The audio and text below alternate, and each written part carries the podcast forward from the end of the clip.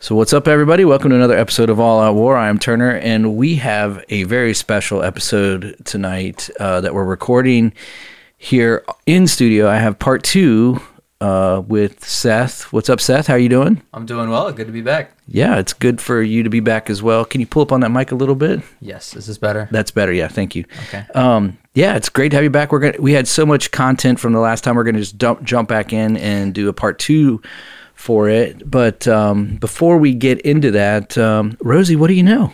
Yo. hey, uh, did you know that there is an exposed breast on the flag of the state of Virginia? Is it a man or a woman? It's a woman. Uh, uh, no, a man. But it said it was added to the flag in 1901 Okay. when the then Secretary of the Commonwealth of Virginia felt Virtus, the Roman goddess of virtue, who's on the flag, who at the time wore a full breastplate, looked too manly. Oh yeah. Yeah. Can't have that. Well, now I mean, it would be it wouldn't matter, Yeah. right? It's like it- there is no. You could be whatever gender you want. Yeah. Who's to say? Pick your pick your gender. You can pick your gender, but you can't pick your friends' noses. Yeah. I mean, Wait, actually, how's that go? What? Not Oh, like that. Wait, it goes. You can pick your friends and you can pick your nose, but you can't pick your friends' noses. That's right. And your friends can pick their own genders, apparently. Hmm. Yeah. See, I thought I thought that's pretty progressive, like back Yeah. in the time, because you know they have those uh, what are they? The women binders, chest binders now. Yeah. Okay. You know where they're trying to make their Small, like disappear. yeah What a way to start. yeah You never We know just how. scared off half the people. No, come on. no. Oh, man. Rosie, it's good to have you back in the studio. hey good to be here Yeah. So Rosie's doing a drop in for this episode. Uh, Jessica is not available. She's actually traveling. So this is the perfect time for us to jump back into this topic and um, we can kind of finish it out. We will, I want to say before we jump in though, um, just remind our listeners that we do have an affiliate program with Seven Weeks Coffee. So if you are a pro life coffee drinker, which is 90% of the people that I know, uh, it- not me well, you're pro life though. don't drink coffee Don't drink coffee. Okay. But for those that are other than Rosie that are pro life and drink coffee, we have an affiliate program with Seven Weeks Coffee. If you go into Seven Weeks Coffee and you buy a coffee, a bag of coffee for them, and you type in the promo All Out War, lowercase one word, All Out War, you get 10% off on your purchase. And 10% of your purchase also will go to pro life ministries. So uh, we want to encourage people to jump into there and take advantage of that. And not only do you bless those that are uh, believe in the right to life, but you also will help this podcast. So that's cool. And secondly, we have a Substack. And if you would go to substack.com, look for All Out War, you can find us. It's also on our Instagram within our links. You can go there on our profile. And we are going to put extra content in there from this particular interview that we're doing with Seth on this whole idea of cryptids. So we'll have extra stuff there just for our Substack subscribers. So go there, and you also can find other content that we've done with Joseph Jordan and articles we've written and things like that that are there just exclusively for All Out War listeners. So, having said that, as I always like to say, sit back, grab a coffee, and enjoy. You're listening to the All Out War podcast. For we are opposed around the world by a monolithic and ruthless conspiracy. I occasionally think how quickly our differences worldwide would vanish if we were facing an alien threat. Is not an alien force already among us? Because in the coming generations, we will learn how to engineer bodies and brains and minds. At some indeterminate moment, Christ's believers will be caught up, snatched up out of this world, while the world goes on with a very, very definite agenda. Heck yeah. Once again, Seth, thank you for making that intro for us. You're very welcome. Glad to do it. I've had a ton of great feedback on that, and people seem to really like it. I think it's amazing, and it was a good change. It was a good change up after what four or five years that we had the other one. So, Awesome. Awesome. what do you think, Rosie? it's very good i just think it's funny that you replaced your daughter's song Hey, Mag- Maggie's a good friend. No, I That's know. right. Maggie's not offended by that because she's she knows she's known Seth for a long time. Yeah. But um, but I mean, Seth in his own right, is a, I mean, he's a great musician. So Oh, I'm- know it's Yeah. a lot better It's cool. I'm just kidding. I'm I wouldn't just, I'm say just kidding. I'm just kidding. no Rag. offense, Seth. It's I'm not a kidding. lot I'm better. kidding. I mean, it is my daughter, but uh, Just kidding. but uh, no, I mean it was cool, and and that what we were using wasn't even intended to be used as an intro. She just let me co-op it. I, I took it and I was like, "Hey, can I use this as an intro?" I for- recognized it when I listened to the podcast. I was like, I know that song. yeah. So, uh, anyways, let's uh, let's jump in. We're gonna part two of uh, cryptids through church history. If you haven't listened to the first episode, it's uh, the first one we did with them. It was episode one sixty eight. And uh, so you go back and check out one episode number 168, and you can um, get caught up. Um, just briefly, we went over just through church history the this concept of cryptids. And um, you know there's just been it's something that we were i was joking around with you when we first had you on that we've never done an episode on that. I think we did the one on bigfoot you know.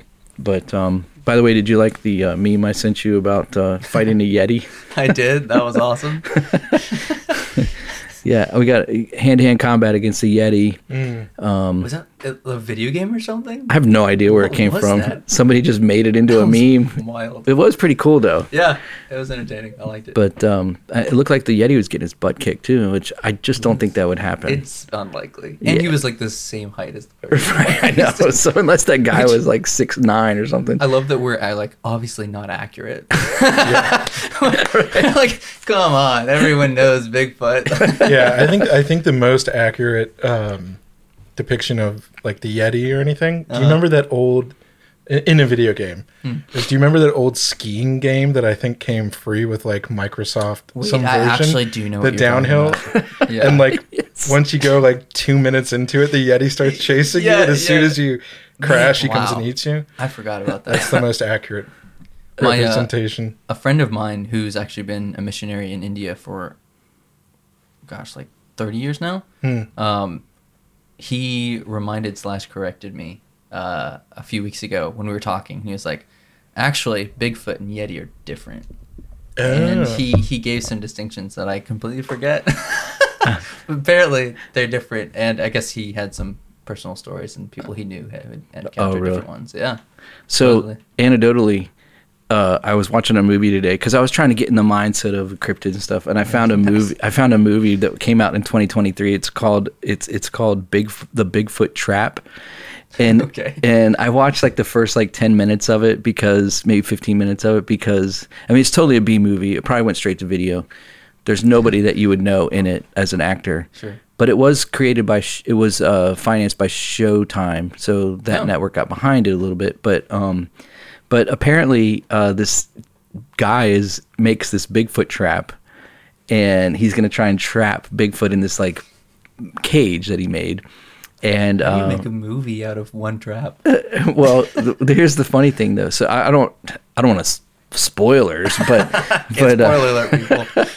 yeah, if, if you don't, if you're gonna watch Bigfoot Trap, do not just pause it right now or fast forward. Yeah. Um, but basically, this journalist is assigned to go out and like film him. In and the whole reason they want to film him is not to see if he can catch the Bigfoot, but to show that he's so utterly stupid that there is no Bigfoot. And so he tricks the he tries to trick the journalist by getting this guy dressed up as a Bigfoot. Okay, I've and heard the of this, journalist actually, the journalist shoots the guy and kills him. and so then the guy gets mad and puts him in the Bigfoot trap. and so then there's a real Bigfoot that Yeah, shows up at some point. I turned it off when I I turned it off after a while. But yeah, There, there is a good uh, Bigfoot movie though. yeah. It's called Willow Creek. I had to look it up. It was uh, from 2013. Okay. It's actually pretty good as a horror movie. Do, do you Oh, know this, or did you just Google good Bigfoot I movie? no, I, I I couldn't remember the name of it because there's Okay. a, there's two different ones, and I couldn't remember which one was the good one. Okay, and you- so you've seen it? Yeah, yeah, oh yeah, Okay, it's okay. good. I'll take your advice. Yeah. Yeah. There's also a new one coming out that's supposed to be like an emotional, like it goes through like all of the Bigfoot, like um, f- like the, the family, and it's like the birth, and then like the feeding and the what? raising, and like all of the like things that Based they on do. absolutely nothing. Right, right, exactly. Uh, but no, for real, it's like coming out. I forget what it's supposed to be like a tug on your heartstrings kind of like Bigfoot so movie funny. that's coming out. So Is it called Littlefoot? Because no, no, it's like oh man, It's like- missed opportunity. the the big the big feet, the the big foots. What do you call them? What? What what is the plural of Bigfoot? Big Just Bigfoot. big feet. Big feet. Bigfoot? That's what I'm saying. I- yeah, I don't. Big feet, I guess. the big Bigfoots. the Bigfoot family, No, you just call them by their last name. the Squatches.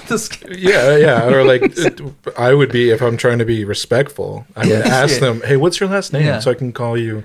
Yeah, we should be on a we should be on a last Unga name Sasquatch. basis. Yeah, it might be Johnson, like the Johnsons. Yes. That might be hard to market.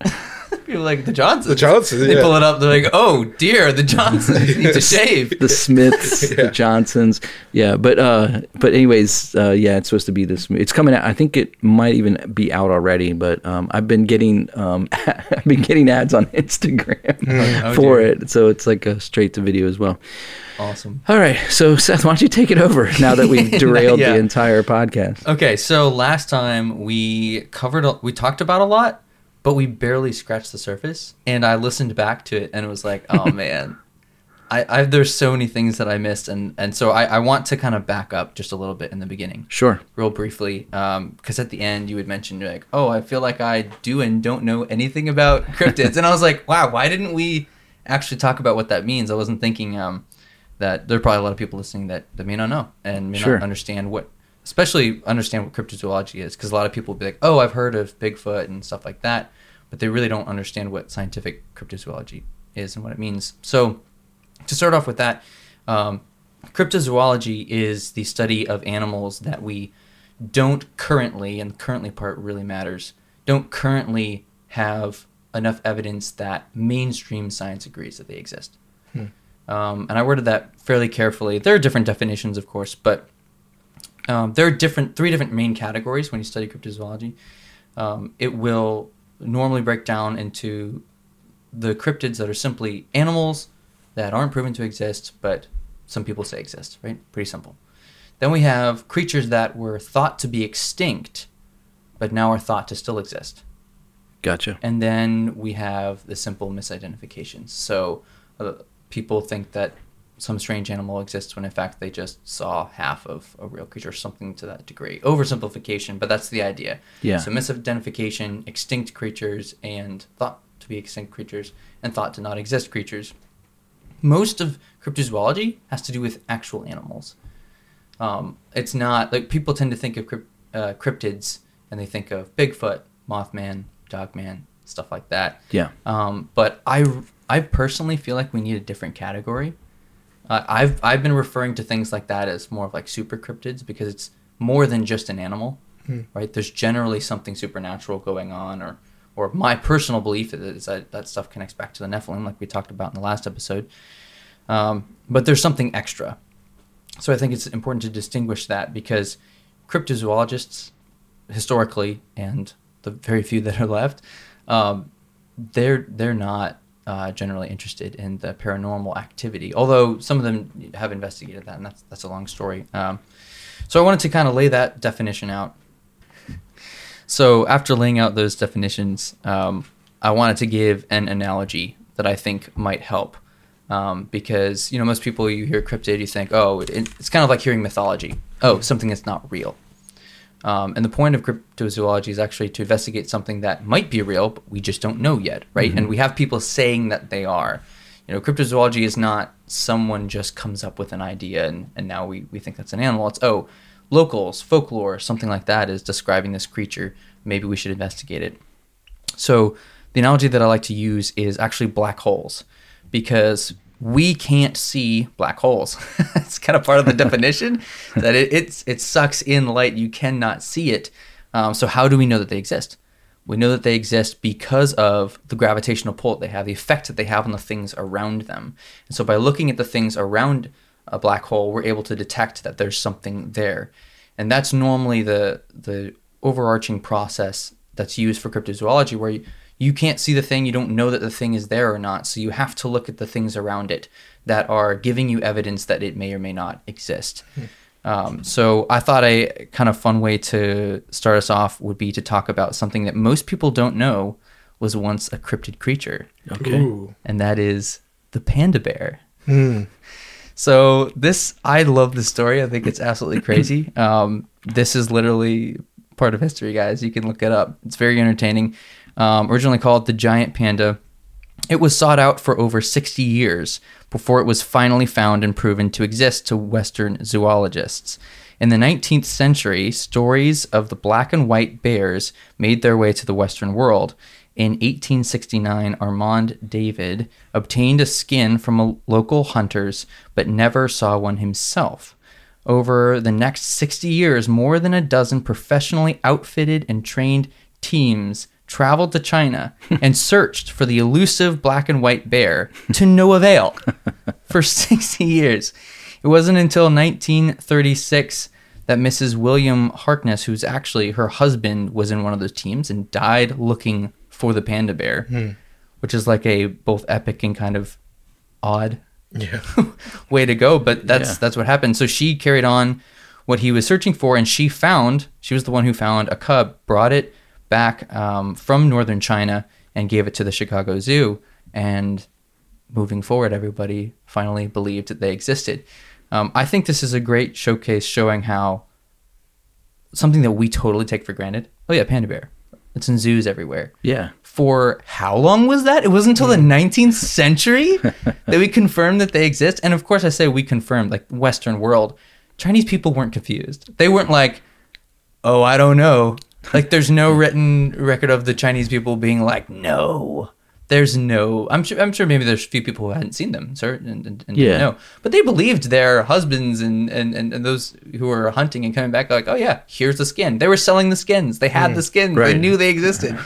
so it's a thing. Um, and it was a similar thing with the platypus and the okapi and even the giraffe. There are a lot of animals. The yeah, giraffe? Yeah, the giraffe. Yeah, yeah. So there were people were like, "Oh, it's like a horse, but they have a super long neck," and people were like, "That's not a thing. That's not a thing." So you can go back uh, in time and find out so many animals that we totally take for granted were actually cryptid creatures. Um, there wasn't official Western civilization, um, quote unquote, proof that they existed. And both us and, and Europe, all, all these nations were very arrogant. And we've kind of always had this stance of like, well, I haven't seen it, so it's not real. Um, and that's the importance of cryptozoology is to say, actually, we don't know everything. Yeah. I like it because it's a sense of humility. Yeah. We don't know everything. Um, and I wonder if like one of the the problems that Westerners weren't able to believe in the panda is like when they're talking to these Chinese people, Mm-hmm. they're saying like, "Oh no no no, it's a bear. It's black and white. I'm not going to do a Chinese accent." I'm, I'm waiting. I was Yeah, just waiting. no, You I'm were- were just- waiting? He just really wants you. It's a bracket of right. there you go. Um, but they, they, they, they throw in the kung fu. They're like the panda was doing karate, and they're Yeah. like, no way. Kung, did you just kung fu panda me right? Yeah, yeah, yeah. So I mean, I get them. I get why they were kind of. It took them a while to believe that They're there's a like, is he the panda. one who fights with the praying mantis? Exactly? yeah, yeah, yeah, yeah, yeah. The monkeys. Yeah, Jack Black, bro. yeah. But they exist. Kung fu pandas do exist. They are the deadliest bears because they also know seven different martial arts styles. Oh my word. yes. So sorry, sorry. No, that was funny. I liked that. Thank you. Um. so The drunken panda is the worst. They're like the most dangerous. Yeah. Yeah. you can't predict what they're gonna do. No, you don't know their next move. They're just They don't telegraph. They're just- and they're just doing the whole. Anyways. So, anyways, um, there actually was a society called the International Society of Cryptozoology, and it involved a surprising amount of uh, doctors from around the world who were all involved in this society um, in the 20th century. It was founded in 1982, and it was actually uh, its headquarters were in Washington D.C. Unfortunately, it actually uh, closed down in 1998 um, because of essentially funding. That's what it come, came down to. Um, but the president, the guy who was elected president of that organization, um, his name is Bernard Heuvelmans. it's French, so I'm sure I said it wrong because I said it with an American accent. Um, but this guy is really interesting. Um, he actually, I'm going to read from Wikipedia article. This cracks me up. This guy is crazy. So in so he first he actually he had a doctorate in anthropology and, and zoology. So very skilled to do what we're talking about. um, and he literally wrote the book on cryptozoology. His book on the tracks of unknown animals what came out before the term cryptozoology came out. And people reading his book, uh, professors and, and doctors said, this makes sense, coined the phrase, and were like, this guy just started cryptozoology. And essentially, he traveled the world and using his um, his his trained skills and um, and and methods, he, he literally traveled the world looking for these animals, talked to locals, found some, um, disproved a lot. Um, but this this is the this is the quote from Wikipedia. This cracks me up. So in 1939, his doctoral dissertation concerned the teeth of an aardvark. I love that because can you imagine he's like at a bar talking to a girl and she's like, "So what are you doing?" And he's like, "Well, you know, my actually I'm getting my dissertation." She's like, "Oh, and what? That's so impressive." And he's like, "You know, aardvark teeth actually." like, I just maybe leave it alone, Bernard. Don't Right. bring it up. Right. I'm just I'm, I'm becoming a doctor. That's Right. all you need to know. I'm a doctor. Yeah. Yeah. Um, so in World War II, he actually escaped from a Nazi prison camp and later worked as a jazz singer in Paris. All right. This guy is a renaissance Yeah, man. he is, That's all I have to say. He he's really entertaining. He actually um, it says here if, if you keep reading, he actually was influenced a lot by um, Jules Verne and uh, Arthur Conan Doyle's uh, books as well. So those writings inspired him to search for things that people didn't think existed. Um, but he actually had the skills and the funding to do so, Yeah. uh, which made a huge difference. So he put together this book, and it was over 700 pages, laying out. And the beginning of it literally says, uh, "Zoo- "Zoologists are not done." That's his like Yeah. his, his entrance into that. Well, uh, it's not hard for me to believe that um, when you think about the ocean in itself and like how we keep finding new fish. Like Mm-hmm. every year, there's like a new. They're like, hey, we added to the species. Yeah, and yeah. it's like you've got Yeah. this giant thing that covers you know two thirds of the planet, and how much of it's un you know undiscovered. Absolutely. But did you ever hear about the um, the legend of I don't know if it's a legend or what, but the pterodactyls of Hmm. the Amazon? Have you No, I don't know this. you have never heard that? Enlighten me. So apparently there was uh, I don't know what it was like maybe the 40s, 30s or 40s or maybe even later later up into the 60s. There was um, a, these people were reporting that they were seeing pterodactyls, like, you know, like the dinosaur Yeah, yeah. era, you Yeah. know, bird or whatever. Uh, You if you from like billions of years ago, right? yes, they were very old, very very gray haired. Yeah.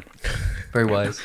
but they you know the jungle diet is just miraculous. So they were able to stay you know very sense, fit yeah. and yeah. But uh no. so apparently there was like these pterodactyls and uh, i feel like i need to research you know i just off the top of my head so i haven't i don't have any notes in front of me or anything but i was i feel like there was actually video like someone video camered it Really? like um like with an old Oh, camera I'm hunting like, that down now. yeah, you should, and it could be obviously doctored. I mean, Sure, well, now with AI, you could just prompt it like, Easily. give me pterodactyls in the Amazon, and then all of a sudden you've got like you know video footage. Yeah, Yeah. but if I remember correctly, because the there are stories where like the investigator, whatever, uh, rainforest people, what Investigator explorers, ex- explorers, like Yes, come yes. down from like the west and Uh-huh. like talk to these guys, like, oh, do you know any crazy stuff? And they're like, oh, there's like pterodactyls. Like it was very It was just like said matters nonchalant. of fact. Yeah, you know, you just see them fly by. Yeah. these big. That's what a lot of the writings we're going to look at today. That's kind of the attitude that a lot of them have. Right, it's like nonchalant. Like, Yeah. what do you mean? Of course, there's pterod. You Yeah. see them all the time. You, you Yeah. mean the yeah? I mean, I have, a, I guess- have a pet pterodactyl. If you don't like travel the world, Yeah. that would be pretty, pretty shred. what does he eat, man? Like, but if you don't travel Slim People I don't like. and you're Slim Jims. Slim to eat Yeah. Slim Jim pterodactyl, the guy's like, "This is the fourth time you've been in this week. He's hungry. He's growing. What can I say, man? It's a growth spurt. He's teething." He's teeth. Peter the pterodactyl. But uh, Oh, man. but uh, anyways, they um, if you don't travel and you grow up in like a village like that, and you Mm-hmm. don't have access to Western communication devices like even newspapers, Sure. you're gonna be you're gonna be like it's that is your life. It's normal, Well, and even if you did, nothing you read is going to tell you that's not normal. Right. right? Yeah, Like, so I, I went to Kazakhstan last year, and me, me and a couple Very friends were- nice. Yeah, that was a good reference. Um, Yeah, and, and we went to this. Uh, we went to a zoo, and in this zoo they were like exotic animals, and one of the featured animals was a raccoon. but I loved it because it shows Yeah. you the perspective. That's exotic for them. They don't Right, have raccoons. The trash panda. The trash pandas. Yeah, we're like, you mean those guys? But same thing with monkeys, right? Like we're like Mm-hmm. monkeys. That's so cool and crazy, and Right. everyone who has monkeys is like. Dang monkeys! Yeah, they're- always getting to my trash. Always Yeah. making a mess. They're Right. loud at night. Uh-huh. Um, it's yeah, it's but it's that perspective, right? Um, and so I think it's important for us to step back, try to get a broader perspective, and recognize, hold on, everyone does not have the same lens to look through. Yeah. Um, I think that that's absolutely critical. And even what you were mentioning with um, with AI and all of that, this whole topic, part of why it matters to me, and we talked a little bit about this last time, but part of why it matters to me um, is the importance of investigation. Um, and I know a lot of people don't really use that word in day to day life, but like gen- genuinely, I think there people most of the time go very much too far on either side. If I say, "Oh, you know, giants existed according to the Bible," and you immediately dismiss it and say, "What? No, there's no proof of that," but you haven't investigated, I have Right. a hard time respecting that. If I say giants ex- exist, and you go, "Oh, really? That's so cool! Giants exist! Hey, everybody, giants exist!" Right, I don't yeah. respect that either. Right. Like you should investigate regardless. Like you Yeah. shouldn't, you know, it's it's an aspect of wisdom. You don't just take what's given to you and believe it, and you also don't dismiss it. Yeah. Either way, if a judge did that, you'd be fired. Right, right. It's just like, nah, I don't need to see the evidence. You're going to jail. Like that's there are judges like that, unfortunately. yeah.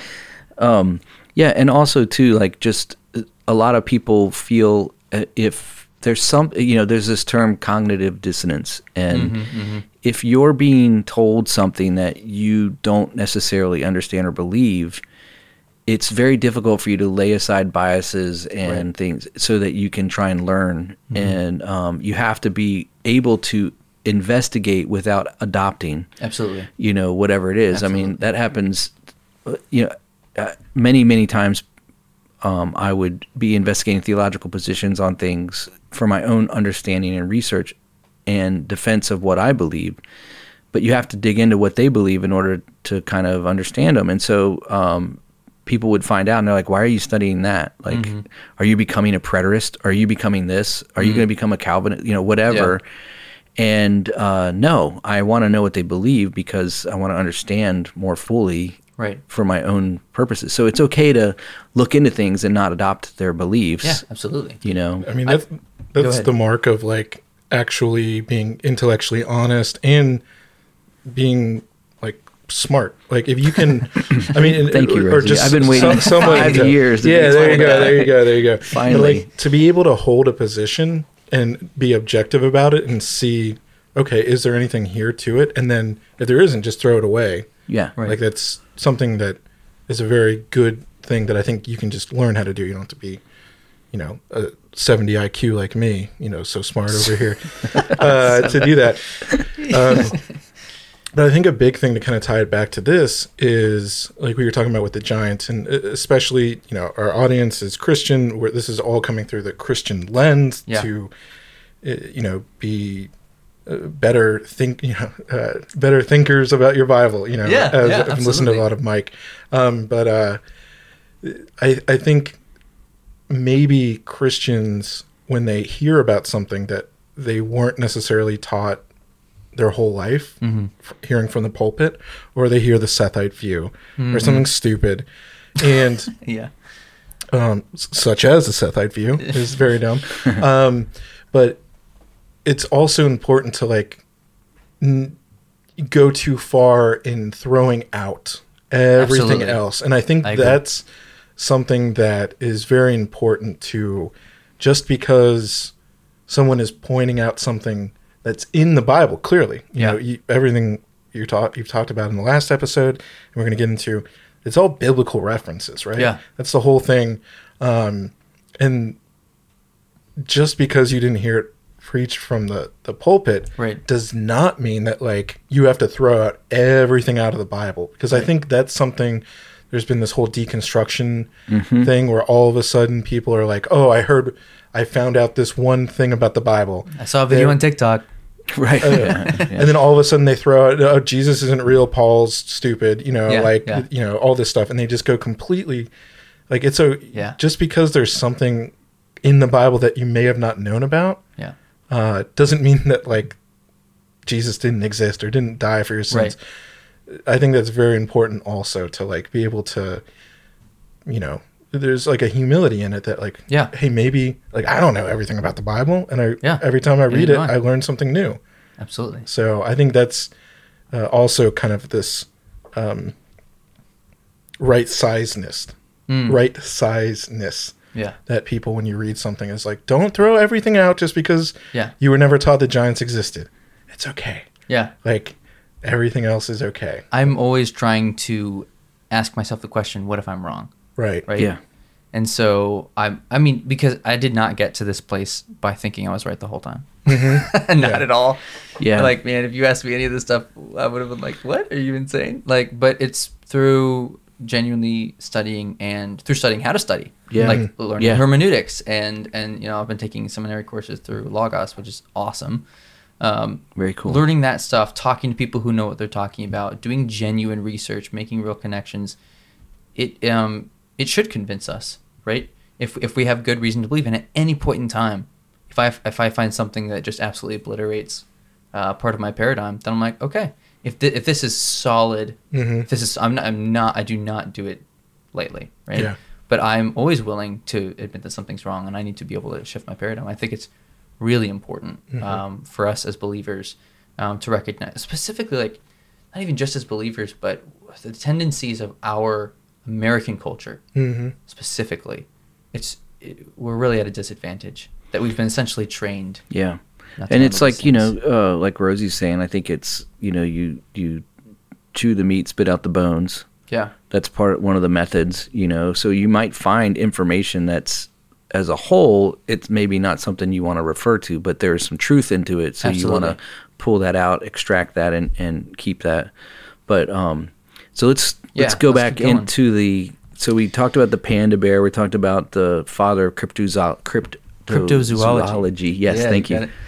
Um, so that guy, uh, Bernard Heuvelmans, um, he wrote that book that I mentioned, On the Track of Unknown Animals. And in part two, chapter one, um, he addresses the concept of the dog-headed race that we briefly talked about, um, and we're going to talk a lot more about today. Um, really specifically because it has the most documentation I could find on a cryptid. Nice. Um, and it and mm, about roughly half of it pertains to the church. Granted, a lot of that is Catholic Church, uh, but nonetheless, it's part of of uh, church history, um, at least by definition. So, um, in this chapter, he makes an argument. I'm, I'm only going to read a little bit from it because it's a lot. um, you know, he, he he is a doctor, so he kind of goes off on a whole bunch of stuff. And essentially, his um, argument is uh, people got confused. That's kind of like the summary was, yes, um, there are these writings by. He mentions four. He mentions Marco Polo, Pliny the Elder, Ctesias, um, and Megasthenes, and he looks at them and he, and he says, well, you know, Pliny kind of took from Ctesias and um, and Megasthenes is quoting him as well, and Marco Polo probably was just influenced by them. So he kind of chalks it up to they're probably copying from each other, um, and then and then he, he literally says, you know, but perhaps this is him talking about Marco Polo. He says, but perha- perhaps um, his imagination had merely been influenced um, by the tales of Pliny and Ctesias, which were very popular in the Middle Ages. And then um, as he continues, he's he, he's talking about two creatures actually. He's talking about pygmies and he's talking about um, the dog-headed race. And he says, um, on the other hand, his dog-headed and tailed calestrians, because that was the name. Um, granted, that was translated twice or three times, so it doesn't sound like that. I don't know what it sounds like in the original Indian tongue, but uh, the calestrians took more, uh, look more like a monkey that also lives in the Western Ghats, the wanderoo, or the lion-tailed monkey, a black macaque with a large gray mane like a prophet's hair and beard. And he says prophet's hair and beard because that's a phrase that's referenced from um, the guys that he was quoting earlier. Then he says probably the two legendary creatures have been confused. The Veddas, which is actually a, a, a local tribe um, of people, becoming more beast-like, and the monkeys becoming more human. So his argument was, hey, you know, here's some similarities. They're talking about the tail and the beard, and um, here's similarities over here with the pygmies. And he was like, well, it looks like they've confused the people with the animals and the animals with the people. Um, I really respect him and his work, uh, but this part I I disagree with um, because he he mentions four um, four sources, but I've found you know at, at least twenty five specifically just um, historical documents, and I'm not including you know all the other like encyclopedias and bestiaries and, and maps and all these other things that talk about them just like from historians and explorers who wrote about them that i've found so far. Yeah. um, and when you put that together there's really there's a larger picture that, that's really hard to ignore but even the, the person that he was quoting from when you think about this it doesn't really make sense because i'm going to read you just a little bit because T just goes into a lot of detail about this dog-headed race um, in india but Here's a here's a quote. Um, this is from the Indica fragment um, by Photius. Um, I do have um, all these references that I'm mentioning are on the blog post. It's already um, on there. Actually, there are a couple that aren't, but they'll be in the book. Uh, but most all of them, most all of them are, are on there, so you can check that out. But I will do my best to mention them specifically so people can um, hunt it down. yeah. And, we'll put the link on the show notes. So Perfect, anybody perfect. listening can click right through to it. Awesome. Yeah. Um, so he says, on these, the Indian mountains, there live men with the head of a dog, whose clothing is the skin of wild beasts. That's interesting. Aren't they wild beasts? Uh, according to certain people. Uh, they speak no language but bark like dogs, and in this manner make themselves understood by each other. Okay, so they're communicating by barking. Uh, their teeth are larger than those of dogs, and their nails are like those of uh, these animals, but longer and rounder. So Okay. these animals referring to dogs.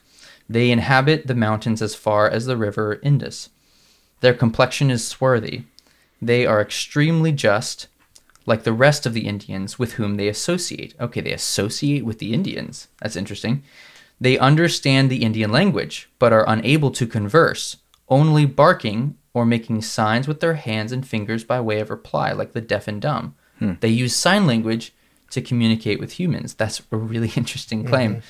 Um, and then here it says they are called by the Indians Calestri in the Greek cynocephaly, uh, which means dog headed. They live on raw meat and number about 120,000.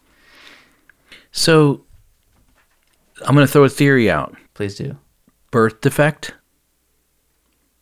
So it's actually really interesting that you brought that up. Um, that is a really big part of the um, early church argument was are these just people with deformities? Yeah. And that's what we mentioned briefly. Um, Saint uh, Augustine he he brings that up and says, "Well, are we to treat this any different than any other deformity?" Right. That was his kind of perspective. And again, he was he was fairly objective about it. He's like, "I'm not saying they do exist. I'm not saying they don't. I don't know. Yeah. But if they do, it's like, why would we treat them any differently?" Now, what's interesting is Because I'm not thinking more of like a. I'm thinking like a genetic like Yeah. strain that has affected a certain group. group of people. Yeah, of people. yeah, Right. No, that, that that's that's a genuine What- concept that a lot of what are you people laughing at? No, yeah, I, I was just thinking. My first instinct uh, was, do you mean that like some dog men were born and then they all hung out together, and then became like a tribe? Like, I guess so. I I mean, not being there, but and also in not town, being they're like, oh, dude, it's like finding out you both like the same kind of music, like- and then you're gonna go hang out it's like together. the They're like, spider. you the look like this too. The Spider-Man meme where they're all like pointing at each Yeah. other. Like, Oh my word! but no, I'm thinking more of like a it's a genetic trait that would pass through a certain group. Like maybe it started through a family and then they, Mm. it expanded, and then as they had kids, then it would pop up, yeah. you know, down the line, and then eventually all the dog heads just kind of hung out in the same village or whatever. Or Yeah, and I guess you wouldn't to take that even further. Like you, if you get, I don't know, 10, five men, five women, you can kind of replenish. Yeah. If they just started I- interbreeding with themselves. I think and, that's the idea that a lot Yeah. of people believe. But what you're you're saying, Turner, there were a whole bunch of theories. As is you keep reading all the, the different documents and letters and things that I found, um, whole bunch of theories to kind of skip ahead. Some of that is yeah deformities. Some of it is um, that they actually, they actually essentially evolved into that over time. This is before you know theory of evolution was a thing. Right. That they might have evolved into that over time because they lived in these rough terrains and, and far ends of the earth, kind of a thing. um, so, which that seems less likely. Uh, but there are a lot of different theories. Um, people, were, it's what's crazy is that people were trying to figure out what they were. They weren't trying to figure out if they were there. Right. That's true. That's what stood out to me. I was like, wait, why is no one saying? Well, I don't know. Uh, of course, Augustine did, and there were a handful of people. In fact, I- don't want to to neglect the fact that there were many writers in the past who spoke against it, yeah. and they were like, "What? This is crazy. This can't make any sense." But none of their arguments were sound. It was basically like, "I don't believe it." Right. There was no like actual argument, and I was surprised because some of these were really high end thinkers and scholars of the day, and they're just like, "What? That's crazy," which I understand. It sounds insane, um, but remarkably, like I don't want to say most cultures, but a lot of ancient cultures totally regarded this as a thing um, that which we'll see as we as we continue to Yeah. read. So um, the one of the people that he also uh, quoted from was was Pliny the Elder, and here's a, a brief quote from Pliny the Elder in Natural History, um, book seven, chapter two, verses forty through forty-one. it says, "On many of the mountains again, there is a tribe of men." So he describes it as a tribe, which is normally has a patriarchy. So that's interesting for the for the concept we were just talking about who have the heads of dogs and clothe themselves with the skins of wild beasts. Very similar to to the uh, statement we just heard from from Cesius, uh, Ctesias rather. Um, instead of speaking, they bark, and furnished with claws, they live by hunting and catching birds. Okay, that's different.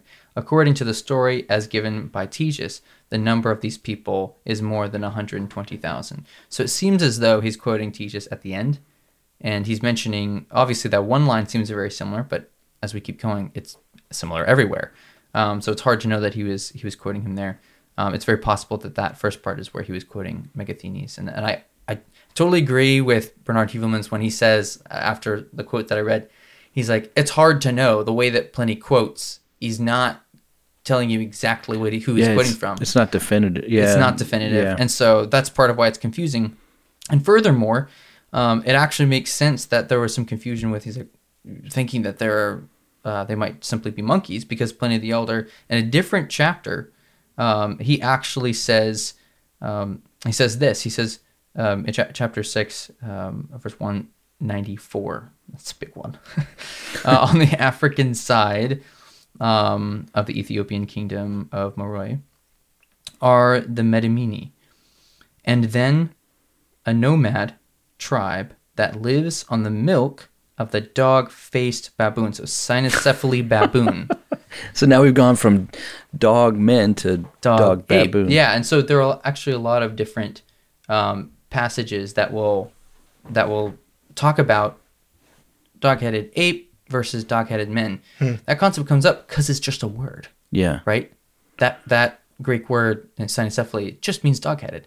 So when you say st- uh, cynocephaly men or race of cynocephaly or men, race of men with the heads of dogs, that is very different than saying dog-headed ape. Okay. Another theory. Mm-hmm. Do you think they took, you know, a baboon is a pretty, it's a bigger primate. Yeah, Do you think that they might have confused them? And, you know, primates are pretty intel, they can be intelligent. And especially when it comes to like food or tool making, they're actually pretty innovative. absolutely. Um, do you think that they could have confused it? That is the prevailing modern theory. Oh, okay. Um, the problem with that is that we have writings talking about these guys all over the world where baboons absolutely do not exist.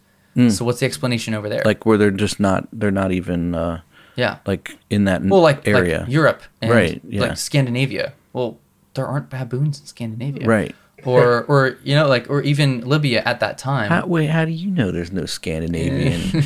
you ever you ever seen them? Those sweet Swedish baboons. That's right. Their blonde Oh, hair and their blue eyes. Yeah. their blue Oh. eyes and blonde hair, and they sit in the hot baths in the hot in the hot uh, what are those uh, the, the hot pool. Sauna? It's like you're gonna say hot tub. Like, No, like the um, springs, the hot springs. Yeah, the hot springs, Yeah, there yeah, you yeah, go. yeah. Fjords. the Fjords. fjords. Are they? Are, is there really a fjord? Oh, that's not a fjord. No. Yeah. No, hot spring is like is fun to say. I think they're hot springs are mostly in like uh, another. They're not necessarily in Scandinavia, is- they but have a lot, yeah, yeah. something like that. Um, it's all the same. So yeah, so that is the the prevailing modern theory. Uh, th- there's two. Yeah. It's it's oh they were baboons, which in my opinion doesn't hold up, and I could talk a long time for for why that's the case. Um, and then there's also the other theory, which is oh they were just talking bad about people. You dog-headed people. oh, Right? it's like a slur. of some yeah, kind, they yeah. think it's it's it's racial degradation. That doesn't hold up either because the passage we just read from Ctesias and many others says they were very just and and and not this one but other ones say very wise. And so that's not something you say about people you don't like Mm-hmm. yeah, that you're trying to just degrade. and wise, right? Yeah, Yeah, it doesn't doesn't it doesn't add up either. So what I'm looking for, and I'm again ready to be proven wrong, but I'm I've become more ex- convinced that these things might have very well existed because all of the arguments against them don't hold up. Like they, I, from everything I've read, it's like they don't travel two feet without making no sense. You know, you you because when you look at the larger picture, and I, I don't I genuinely don't understand because I'm not the first person to figure this out. right. I, I've I've read academic articles where people are citing all of these guys, and they're like, "Well, clearly it's all fictitious." And I'm like, "Okay, but like, I want to hear your argument, like based on what?" Yeah, yeah. I don't have one right. because they're not even starting to think that that might be a possibility, which I understand. So- because it sounds crazy, At the root, though, this connects to Genesis six I believe so. with with especially where Enoch, you know, highlights some of the things that the you know the fallen angels were. Right. And that's why we land that's why we laid that groundwork in the last episode because I thought it was really important to show there's a biblical worldview for this. Right. There's a biblical perspective for this, not just for the dogma, but like for all these creatures in general. The the general concept, because I'm what I'm not saying, everybody, what I'm not saying is that every cryptid creature that people have mentioned exists. Right. There are tons of cryptid creeper, creatures that are proven to absolutely um, not exist. And how do you do that? Because you, that's next to impossible to prove something doesn't exist. If you prove that, for example, like um, there, there are a few that turned out to be scams that were being um, put out by real estate owners who are trying to get people to leave town. Right. Right. Yeah. and yeah. so like you under you know you find out okay I'm uncovering that this is actually just a scam. So stuff like that will happen. You'll find out okay this is this is made up. So again, I don't want to believe something just because I've heard it or just because I've read it. I've been accused by some people of like, oh, you you people who just assume if something was written, then it's true, and I'm like, absolutely not. Right. No, I, I, that's but I saw a it on. TikTok about it. exactly. I saw this guy on Instagram. yeah, it was so convincing. Wait, there was a podcast. They were going to. yeah, it was this All Out War thing. yeah. Right. yeah, it's indisputable. Um, so yeah, yeah. Again, I, I think it's really important that we we use our heads and we do the research, and this is part Yeah. of why it's important to me that I do convey the passages and the, and the citations to you guys because I'm hoping that someone will actually look it up. You know, I really want people who are genuinely curious to actually do the research and read the things that I'm reading because one, it's kind of fun, but two, it's very it's very convincing and it challenges your perspective of of the world. Really, it's like what what is my worldview? Is it actually containing um, a category for creatures like this that the biblical worldview absolutely contained a category Right. for? You know, we didn't even get into a lot of them, but Leviathan, right? Yep. Yep. you know, behemoth, which totally sounds like a, a long neck or whatever that creature is, right? Yeah. Um, we briefly talked about uh, the chimeric creatures that are in the bottomless pit, right? There are a lot of things that show up. Satyrs, you know, uh, that passage that may or may not talk about um, the dog-headed race, um, Lilith. There's so many that pop up. In fact, well, there's one we'll we'll talk about later in the uh, the members only. Oh, the Ooh. that the we'll do later. Substack. Yeah, look Yeah, at that. I just I just gave you some value there. Thank you. welcome. Dude, Thank, thanks. thank, good job. um, that we'll talk about later that uh, seems to refer to to some pretty.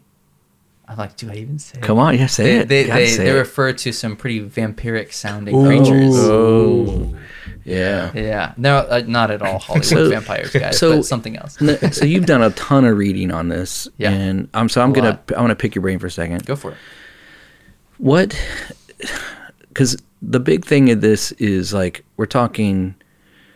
So say Genesis six is the the impetus for Yeah. a majority of these cryptids that come out, and it's through animal husbandry. For those that don't know, apparently the fallen angels taught uh, in exchange for the women so that they could create, you know, they could procreate.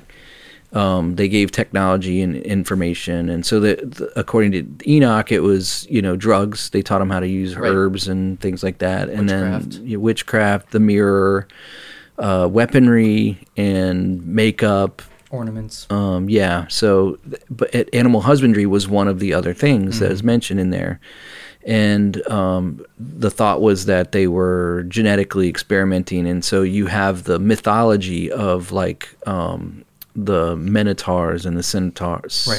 Is it centaurs? Cen- Centaur. Centaurs, and and so those may not be mythological at all. They may have actually existed during the time of Genesis six. Right.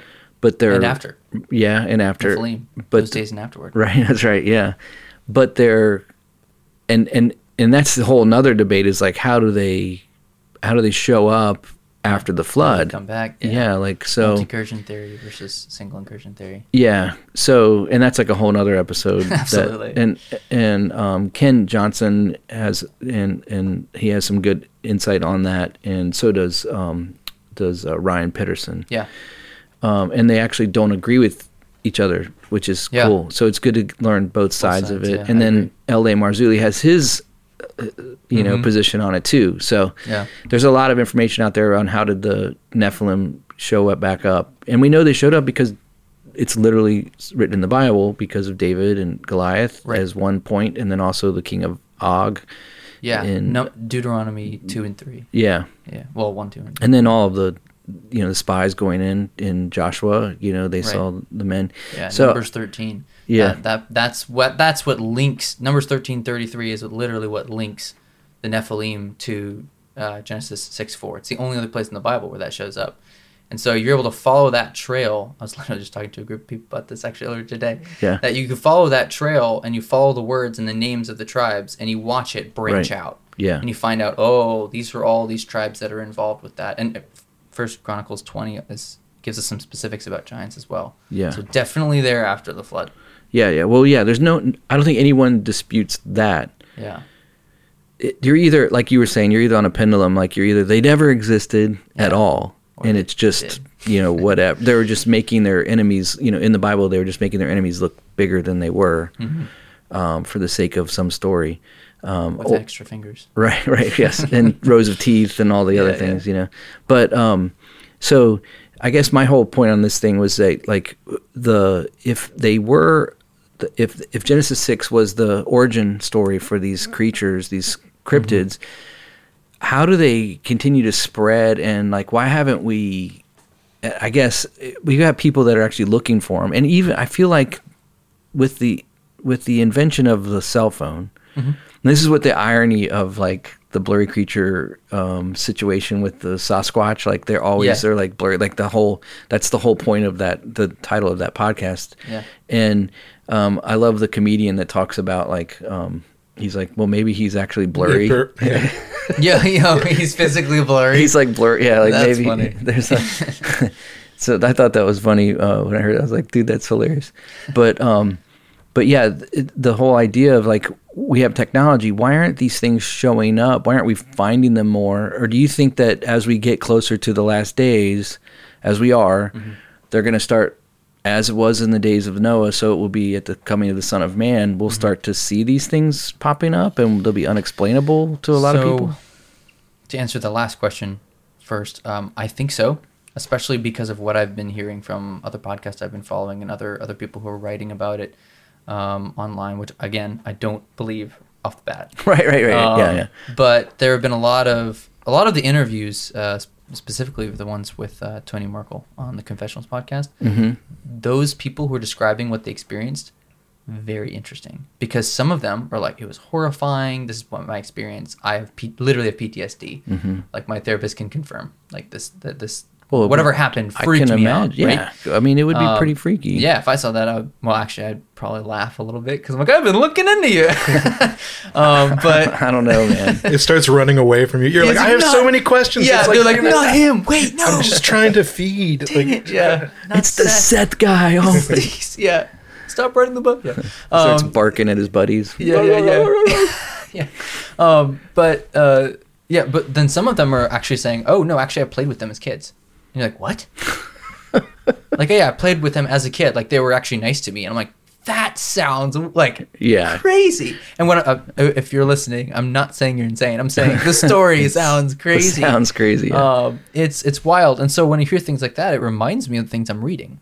Some people and certain because it differs. We're talking about different tribes all over the world, Yeah, right? yeah. They're going to be different.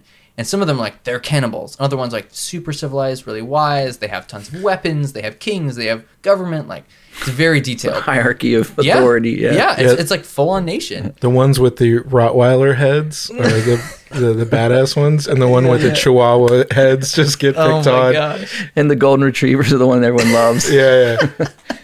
that's awesome. Um, yeah, the variety actually does show up. We see jackals with some. We see wolves with other, others, and bull mastiff dogs, according to Marco Polo. Marco So, Polo. yeah, Marco Polo's in there. You know, Um, he, you know, he invented pizza. He he discovered pizza. Sorry, what? You didn't know wait, that? wait, wait. Was it in with or India? without pepperoni? Did it you doesn't know? count if it doesn't have Probably pepperoni. not with pepperoni, but did you know Marco Polo brought back pizza from China, and and the Italians stole it as their own. That makes sense because we know for a fact they did not. It's a me, a Mario. Yeah, Mario's the guy who who came up eat, with eat my pizza. not a thing. But um, yeah. Hey, Um, Mario though, that's another guy that had to fight with a cryptid. Yeah, the gorilla. Oh, oh yeah. Uh, Dude And straight stole his Bowser. girl. yeah, Bowser. Uh, all over the place. I mean, Yeah. what are those Dude. little mushroom guys? I'm more scared of them. Dude, the mushrooms. What's Dude, going on it's there? threaded through our culture. People just need to open their eyes. Oh dear. Wake up, sheeple. Oh, no. Wake up, sheeple. The Japanese have been telling us this whole time. And remember Godzilla. yeah, like, the, every the Japanese have just been an open book. They're like, "We're telling you." Leviathan. Mothra. Yeah, Yeah, yeah. Um, All right. I have lost track. What was the Dude. first thing you asked though? no, we're good. Let's just move on. Wait, I, but I felt like it was important. it was just talk. I was talking about just basically like um like the different um culture. You were talking about the different cultures. How they, some of them see them as like wise, and some see them as cannibals. Right. And we were just talking about how they like the legends have just kind of filtered through different cultures and.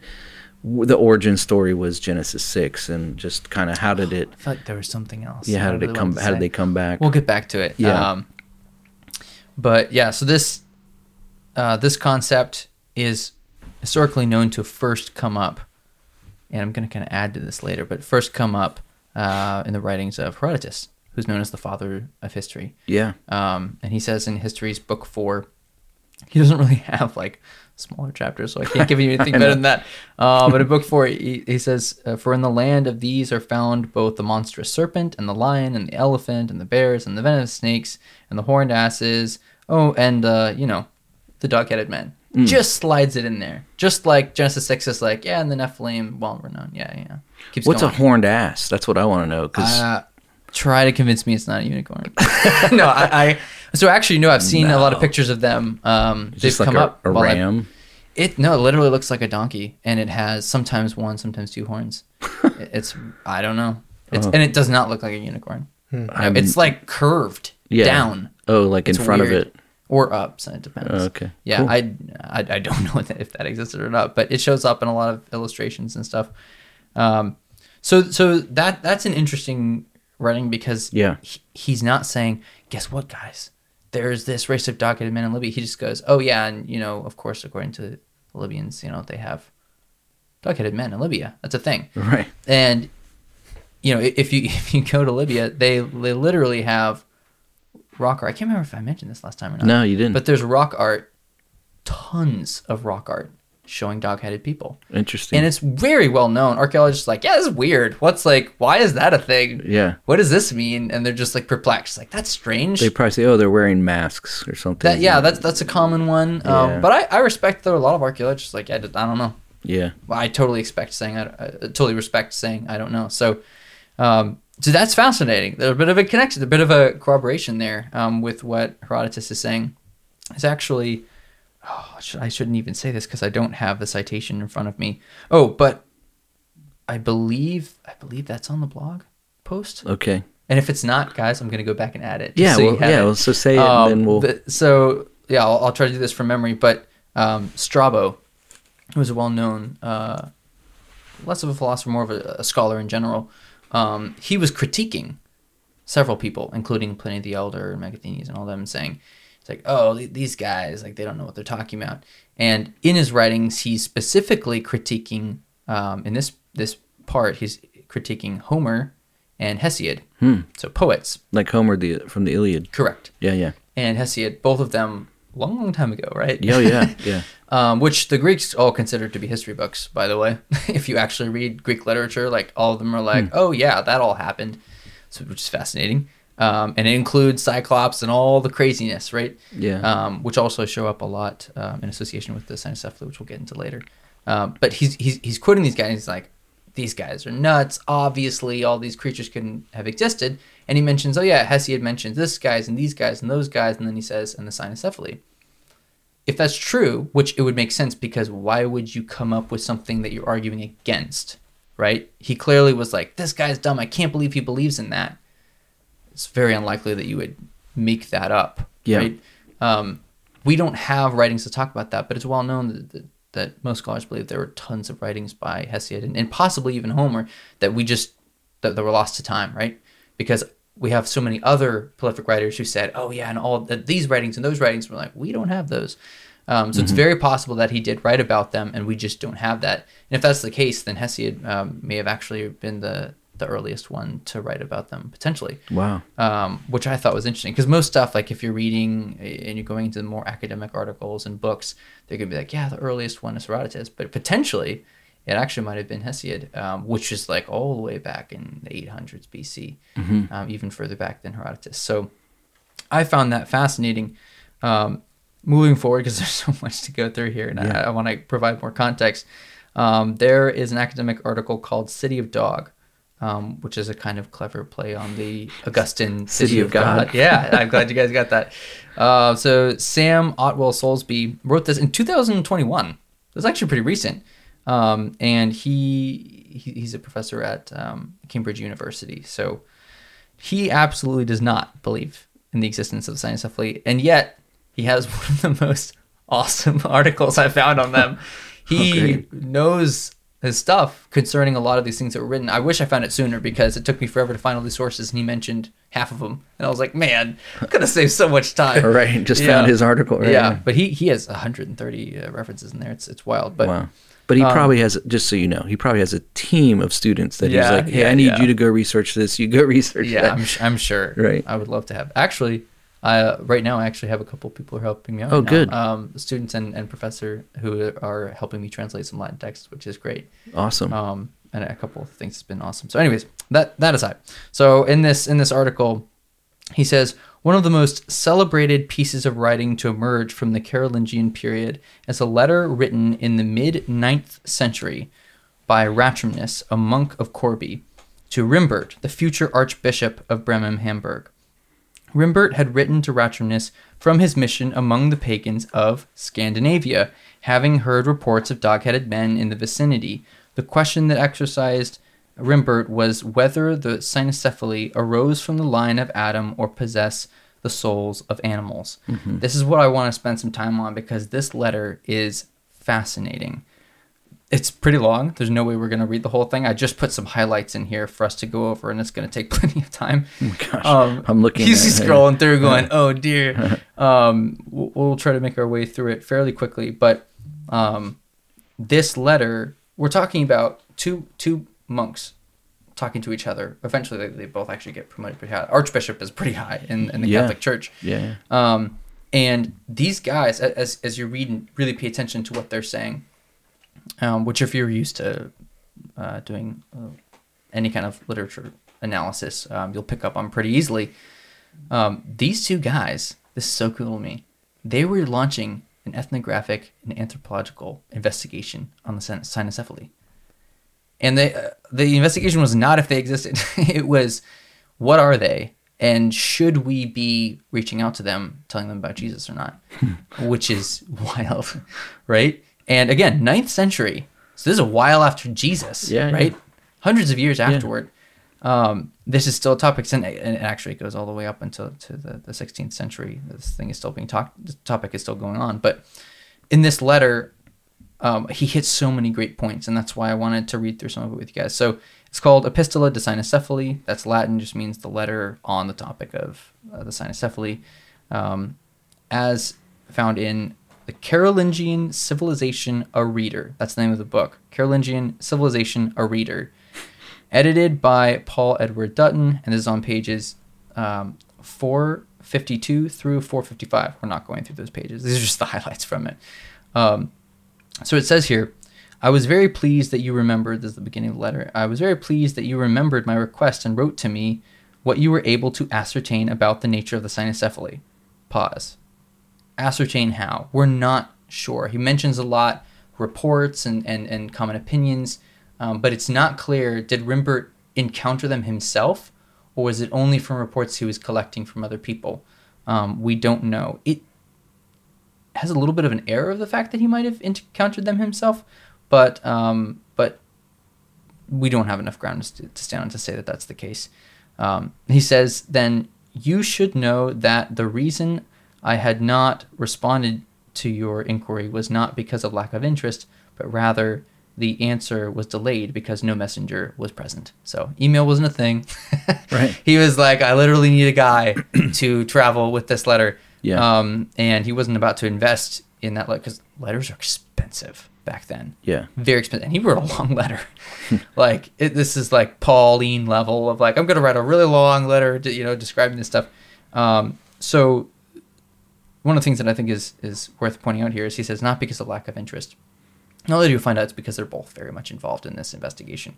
Um, but I thought that was an interesting part. The first time I read it, I was like, oh, so he's very much emphasizing, I'm very interested in this topic. This is fascinating to me. Um, later on, he says, You asked what you ought to believe about the dog headed ones, namely, whether they arose from the line of Adam or possessed the souls of animals. That question can quickly be resolved. Great, glad to hear it. Yeah. For if they should be counted among humans, there should be no doubt that they have descended from the offspring of the first human being. Okay. Um, he kind of so he, he yeah well uh, and so then he he builds this case and he talks a lot about like oh well this must be connected to um, and we'll read some of this later but makes connections to what other ecclesiastical writers have said and um, and how like oh well if they really are part human then therefore they're connected to Adam. And that was your question. So you know straightforward. So that that's to, to summarize because he talks more about that right after that but we're going to keep moving. Um, he then says about these matters it should be known that if we are satisfied with the opinion of our ecclesiastical doctors, like I just mentioned, um, then these dog headed ones should be set among the animals rather than human beings, since the form of their heads and their canine barking shows that they are similar to animals and not humans. This would make so much sense to you if you had read all the things that I've read, where um, where we, have writings from Isidore of Sevilla and August, um, Augustine and several other people basically in the Catholic Church, the prevailing theory was, oh, these guys are animals. They can't be people. They have the heads of dogs and they can't even talk. Yeah. And that was kind of part of their classification of being human. Um, and, and in this letter, he challenges that concept, which is really interesting. Um, and that's part of what fascinated me with this this whole investigation in general is like you find yourself thinking, what does it really mean to be human, right? and of course, you know, I, I, base this off of the fact that we're image bearers of God, right? I think right. that's the thing yeah. that distinguishes us. Yeah. Oddly enough, they weren't talking about that in the Catholic Church. They just skipped over that part. Yeah. Um, but yeah, so um, so moving on here, um, he says, uh, but the letter that you kindly sent to me, while it indicated very carefully the nature of them, has taught has taught some things about the dog-headed ones which seem to associate them more with human reason than with animal sensibility. For example, they follow some laws of society, to which their dwelling in villages bears witness. They cultivate fields, which can be inferred from their uh, harvesting crops. They do not reveal their private parts as animals do, but cover them with modesty in the way humans do, hmm. which is an indication of their sense of decency. Each of the things that this guy mentions are consistent. It shows up in all the other places. All the depictions of them show them wearing clothes, or, um, or even if they're stripped down, like something again covering uh, their their their privy parts, as some people define them as. Um, I did want to go back uh, real quick and mention, as he's talking about those ecclesiastical writers, part of what is a big takeaway here is as we move forward, he's going to talk about how he's surprised. And he's like, well, hold on. Like, I thought these guys weren't uh, weren't human. Everyone is telling me all these writings says that they're clearly um, they're animals, which tells us something. If you're paying attention, that means he hasn't read all of these other Greek historians right, and yeah. Roman historians and all those guys who are specifically saying, yeah, it's a race of men. Here are all these details and uh, tons of the details they mention uh, that he mentions that he says, oh, this means that they must be human, are all things that all these other guys were already saying. But he clearly had no idea. Otherwise, it wouldn't have surprised him, and he wouldn't have said, "Wow, this is totally different than what everyone is saying." So it shows the bubble that he's in, Yeah. and it shows us that he's not basing it off of what all, everyone else was saying. That's worth something because that shows us there's this corroboration between a, you know, at that at that day and age, this modern investigation, totally unwittingly to them, lining up with all of what other historians were saying throughout time. Yeah. that counts for something. Um, so moving forward, it said they cultivate fields with harvesting crops. They don't reveal their uh, their private parts. Um, he said, which is an indication of their sense of decency. As you wrote, they possess not only hides to use as coverings, but even clothes.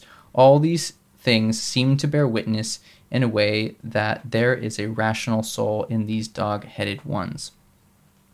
Now, since a city is said to be a collection of human beings living equally under the same law, and those cynocephaly are said to live together in certain common dwellings and villages. The definition of a city is believed to agree with that. Indeed, they make, he says this with such certainty, indeed, they make common collection of their crops, and they could not live equally except under the law of mutual relations. Hmm. For where some law is kept, it is held together through the common consent of minds, nor can there be any law which common consent did not decree. But law can never be established or preserved except by the regulation of morality. So he's like, look, the very fact he's really doing some in-depth analysis here. The very Yeah. fact that these guys are living together, they're working together, they, they're they're farming, they've got homes. This tells us they must have laws, they have society. Clearly, they're they're communicating and they have, um, whether they're written or spoken or not, they have common law Right. Yeah. Yeah. um, which is a fascinating thing to point out. And he, he even then extends that and says morality, which is interesting when you compare that to him already mentioning they have a sense of decency and modesty. He then goes on uh, later to say to cultivate fields, to plow the earth, and to undertake sowing of agricultural agricultural grain reveals the knowledge of an art, which is known to belong only to those endowed with reason.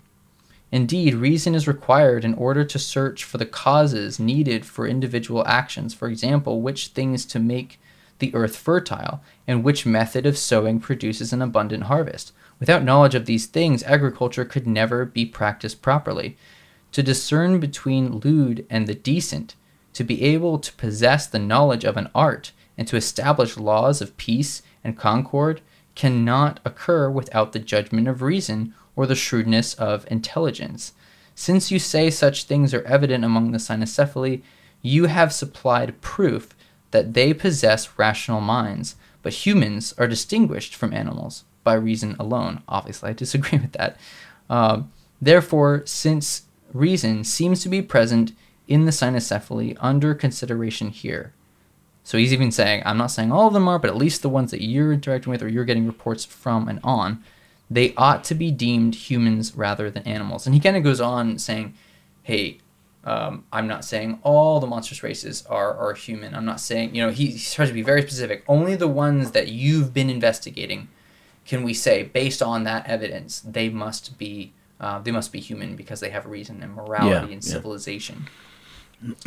um, then he, he then he goes uh, back to quote uh, Isidore of Sevilla. He says Isidore also, when he speaks in his etymologies about a variety of marvelous types of human beings, says among other other things, for just as there are some monstrous ones among each race of humans, so in the whole race there are certain monstrous peoples, such as giants, cynocephaly, cyclops, and others. In saying this, he clearly indicated that, and he says, in my opinion, or in his opinion, and the cynocephaly had their origins in the family of the first human. Now he goes on, and of course this is where I disagree with him as well.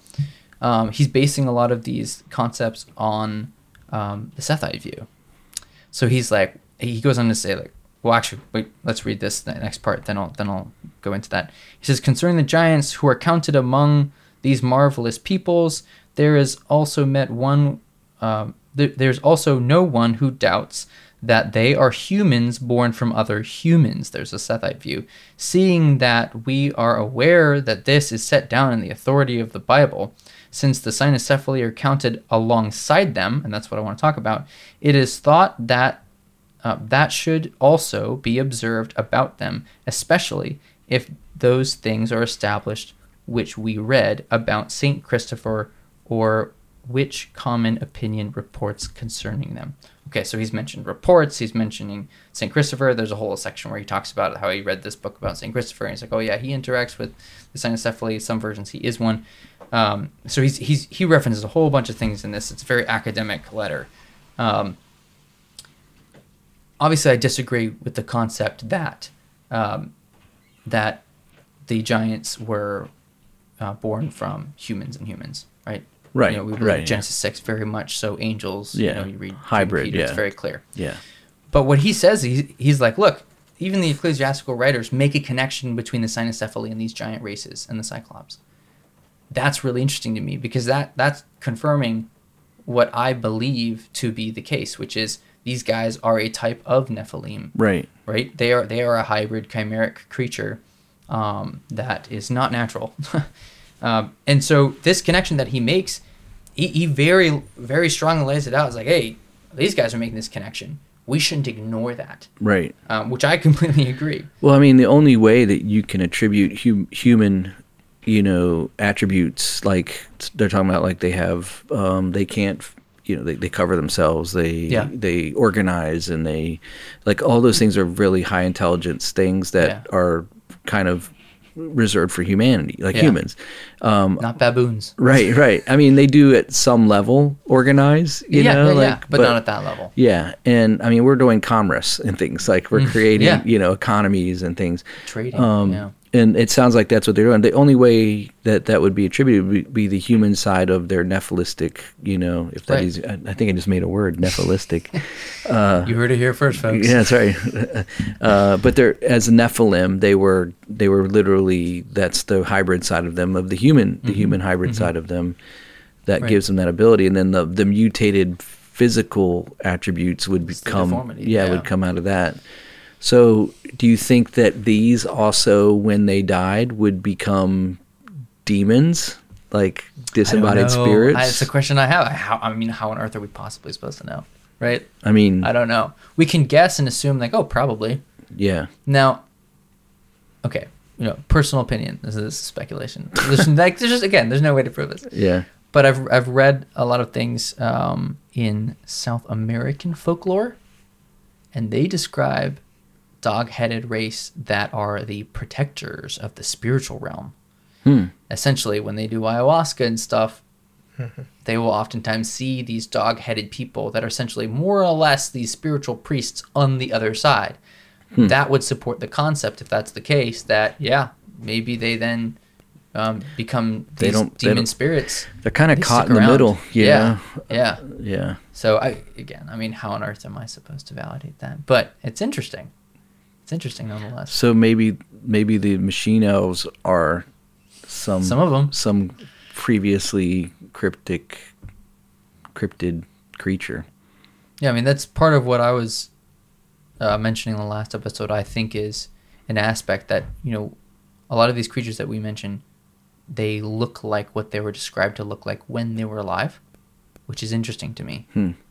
Um, and you and I talked after that episode. We talked about some demonic encounters I had and, and, and how that supported that concept. Where I realized, oh, wait, yeah, if you're out of your body, you actually have the same form, and that blew my mind. I was like, how is that a thing? Yeah, But it was, at least in my one experience um, with that. yeah, So, you know, I and and, and I did mention last time I mentioned the little guy. Yeah, the, the- little short demon that was just chilling. It was Yeah. really weird, and I was like, why would you be small? And it's like, well, if he was just straight up a little Nephilim, and he just kept the same shape like the big ones I encountered and all these other guys, Yeah. like that would make sense. Yeah. And there's a whole with the tiny people Yeah. is you have that's where you have the fairy folklore, which is very close to Absolutely. UFO encounters. Mm-hmm. At least the old stories take they take them away to another land. Yep. Yep. Um, Absolutely. and all kinds of stuff like that. So I, I I think that that's the case. I think that's very much there. Um, there are a couple people that have, have made that connection and, and written some stuff on that. Um, ah, man, it's it's killing me. I'm trying to remember who. Jacques um, Vallée wrote one. Oh, did he? Yeah, about read that. Journey to Magonia. Is all about fairy lore. That guy. Yes, I did read that. Yeah, that yeah. was very interesting. that guy. Jacques- yes. Jacques no, I was Vallée. trying. I was trying to remember. I was like, I'm not sure if that's the one. I know there's other ones, but I know yeah, pa- he was passport to Magonia. Passport to Magonia. Yeah yeah Yeah, yeah, yeah, yeah, yeah. Yes, I yeah I have read that. That was really interesting. Um, you guys can look that up. It's actually free on the uh, archive. Uh, is it .org? Internet Archive. The Internet Archive. yeah, Yeah, yeah. On- online. You can just read the whole thing on there. That's where I read it. Yeah. Um, I, I do think that that's the case. Um, I mean, I'm trying to. me- I think his last name was Zimmerman. He wrote a really thick book, A really thick book, going over something like some- 700 different fairies and creatures, and he connects it all to the Nephilim. Wow. Um, and I actually really appreciated it. I think it was. Um, Is that He modern? had some good. Yeah, he yeah he put it together like. In the I, last- I, am This is me spitballing. I think it was like a couple of years ago. okay. Um, but yeah, that was really interesting. He talked about the Tuatha De Danann, who are like this this Irish race that um, well, they weren't Irish, who showed up and they were basically Nephilim. If we're just going to simplify the whole long story, right? Yeah. They show up, have all these magic powers, all this great stuff, and eventually, over time, become the fairies, right? Interesting. And then, and then, and then some of those, you know, creatures, and they also become gods, and then they get adopted into Catholic saints. There you That's go. great. There you go. um but anyways so so that that concept I, I i agree with i think that it's it's it's highly likely that um that a, that a lot of those concepts of leprechauns um some of the weird stuff we mentioned last time of like magical uh like wizard dwarves and um all, all all those kind of concepts of, Yeah. of fairies and, and gnomes and I, I do think that that probably stems from a reality of short Nephilim um, who had demonic magical powers. I think I know it sounds wild, but I, I think that that's a very real possibility. You know, what stinks about that is like I think about our resurrected bodies that we're gonna get. You know, like Hmm. when we get to heaven, and uh, and I always think, well, good, I'll finally be like six three or something like that. maybe. I know? mean, I don't know how that part works, right? I don't either. But what if it's what if Jesus is like, like, no, you look the same. Yeah. punked? Guess what? You're five nine.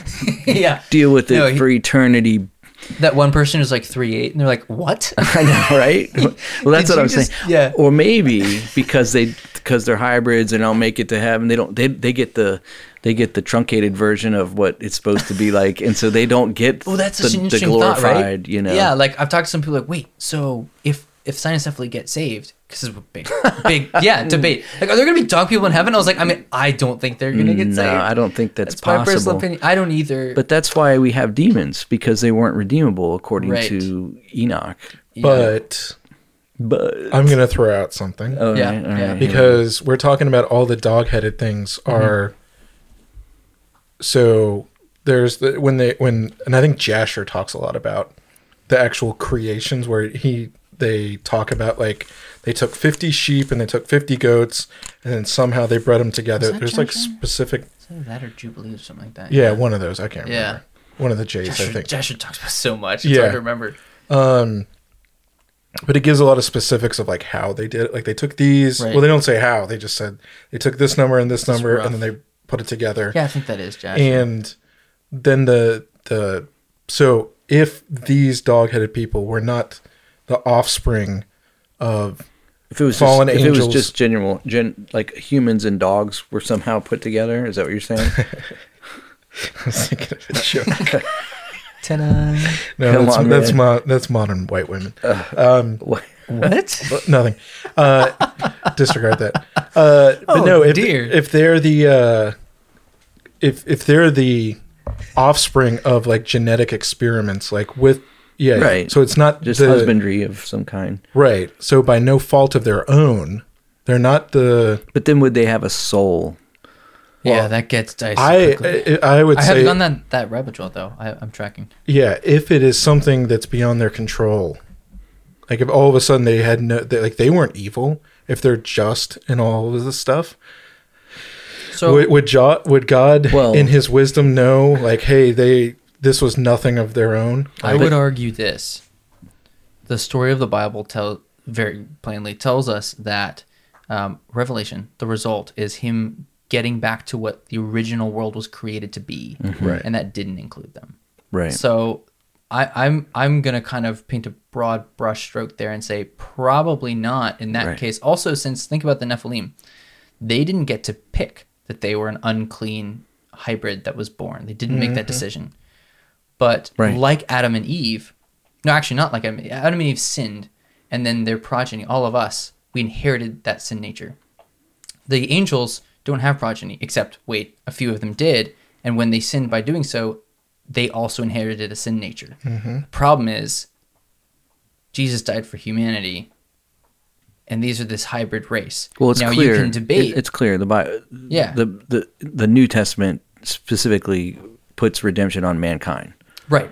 It's a Specifically, it says, it's a- well, it's a- he's it's differentiating sign. from the angels, right? It's like not for the angels, but Right. for humanity. That's right. And so, what what some of these scholars in history um, uh, throughout the Catholic Church debating, are like, well, but if Adam is also a part of their lineage, do they get that or not? And that's the back and forth, It's the debate, yeah. constant debate, like who can land on.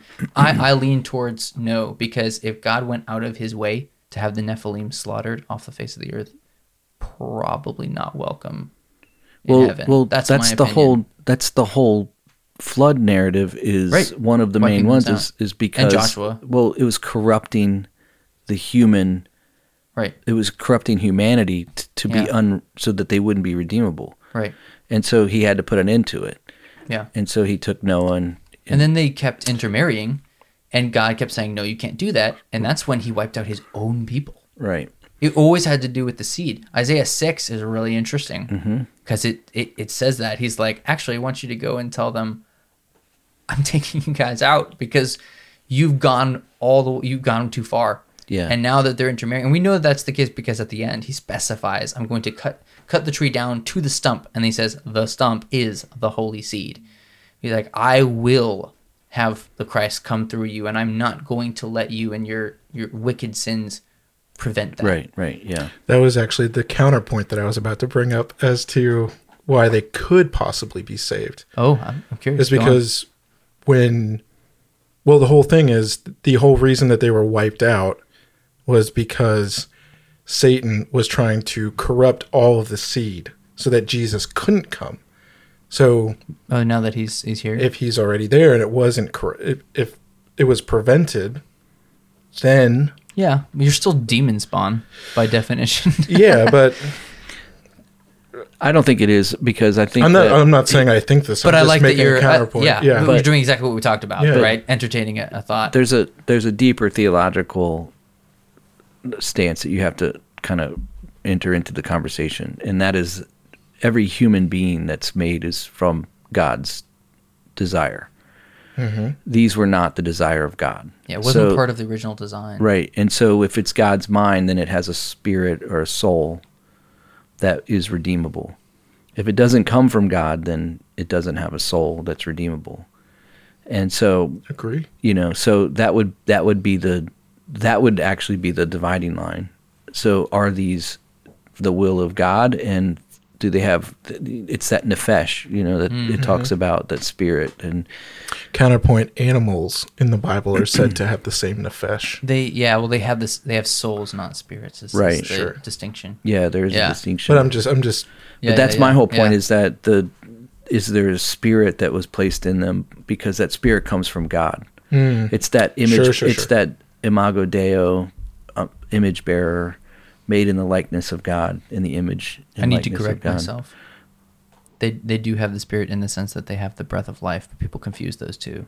So Right, right. They have the breath, but that, that's not saying that they have an immortal spirit. Sure. I just wanted to say that 'cause someone someone out there is going, wait, what? And then there's a whole debate about original sin too, like born born separated from God. Is it is it are you born separated from God or do you uh, you know come to a point where that is impeded that is imputed onto you Right. by by uh, behavior.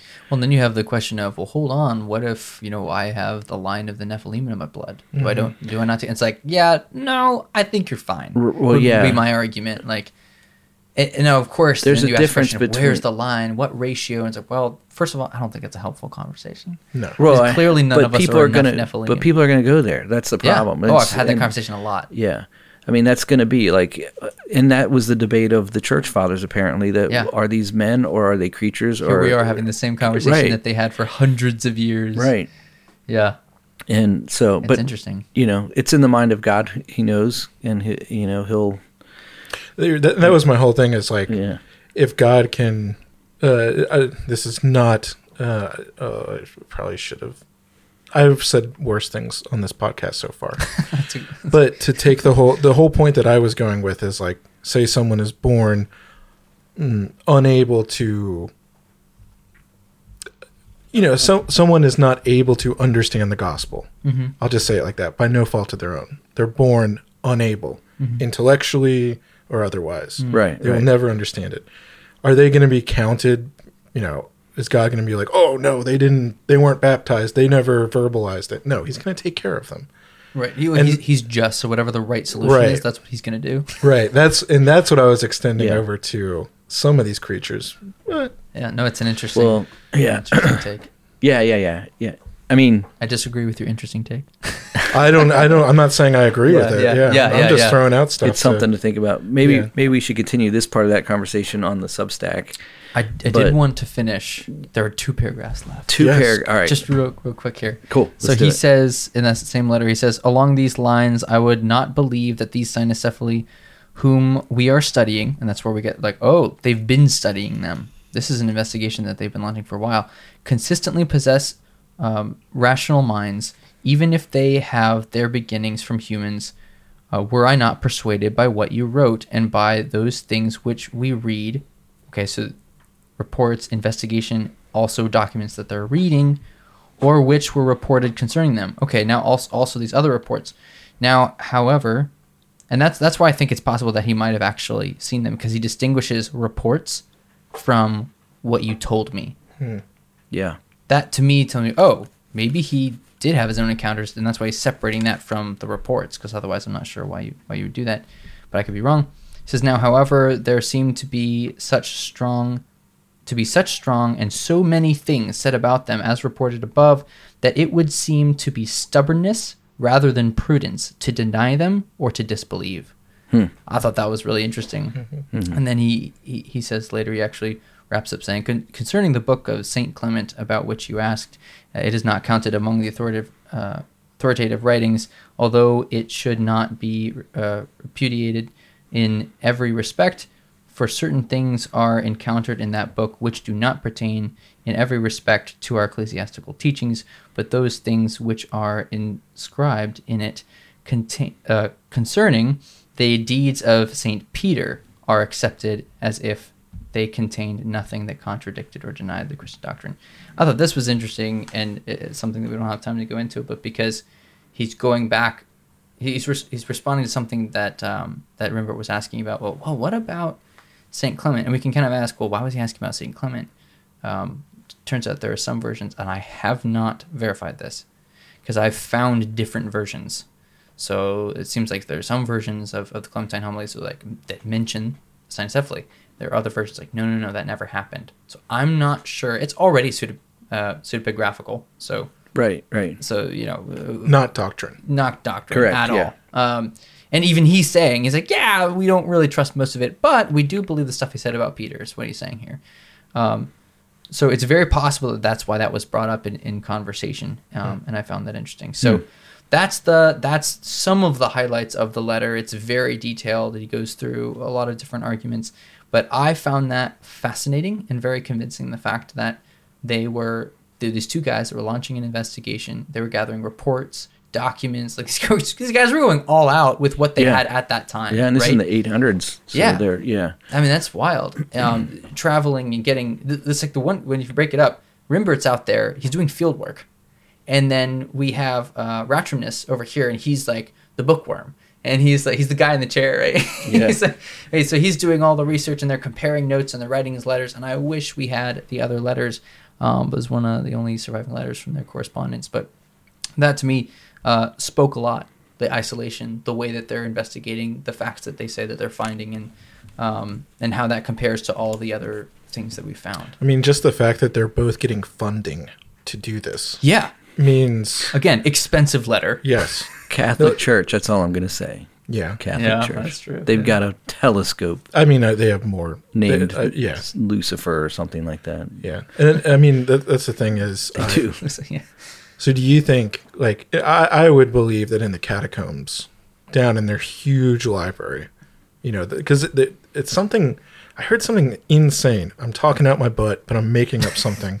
But it, it it's it may not be factually true. It's spiritually true. right? Okay. okay. It's Can you maybe use your mouth then instead? yeah, yeah, yeah. Um, is it's some large percentage of all the documents that are in the catacomb in the the Vatican library Right. have not even been looked at. They don't even know what's in them because Right, they have they just have 'em. boxes of They have thousands of them. letter. I've heard that. Yeah. They just it's took prob- stuff. It's pretty likely. well, they just did. took it, They yeah. kind of stole stuff from all, Right, all no. over yeah. the world. I, I think that's the. I don't think the uh, Alexandrian library was burned. I think it was taken to the Ooh. Vatican.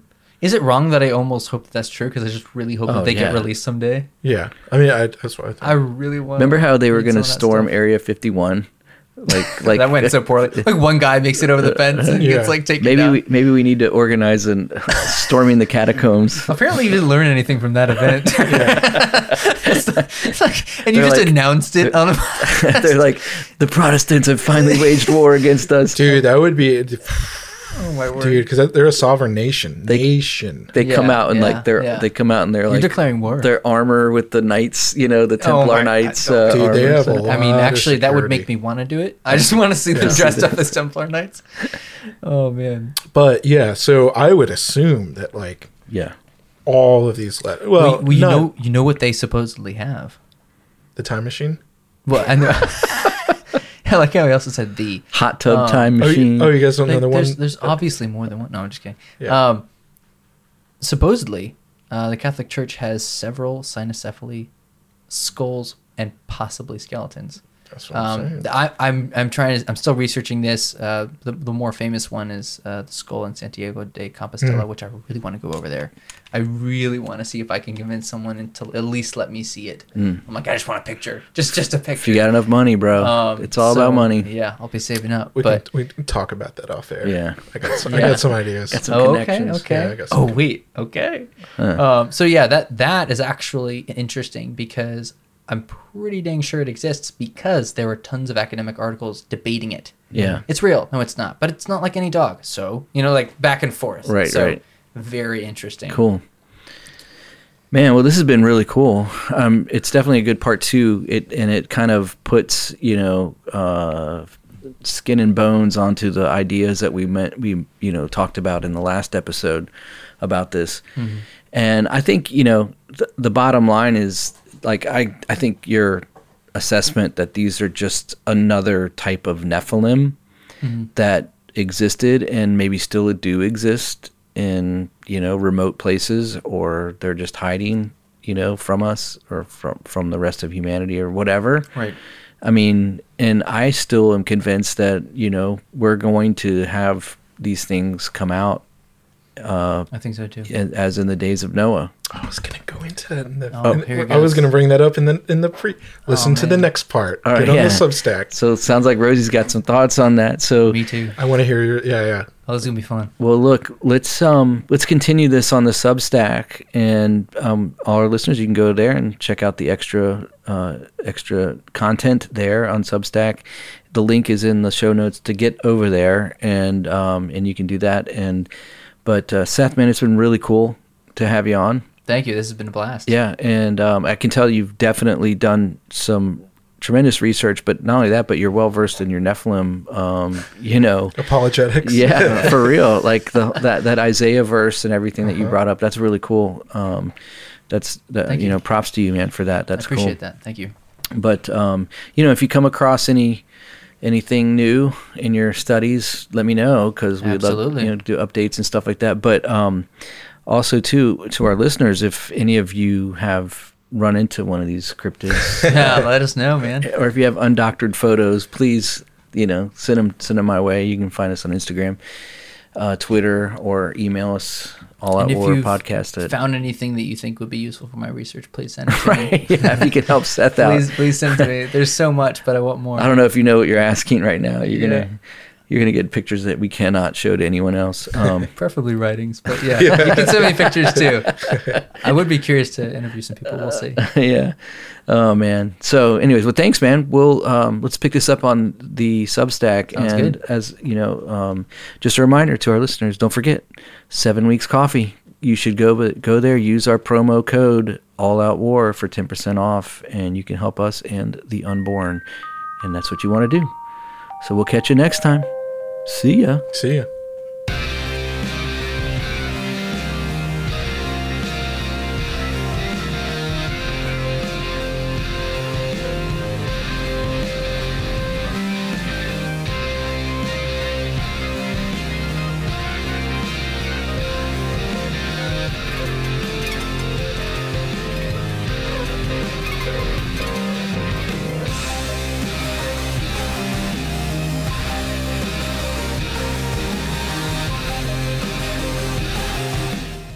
Thanks for listening to the All Out War podcast today.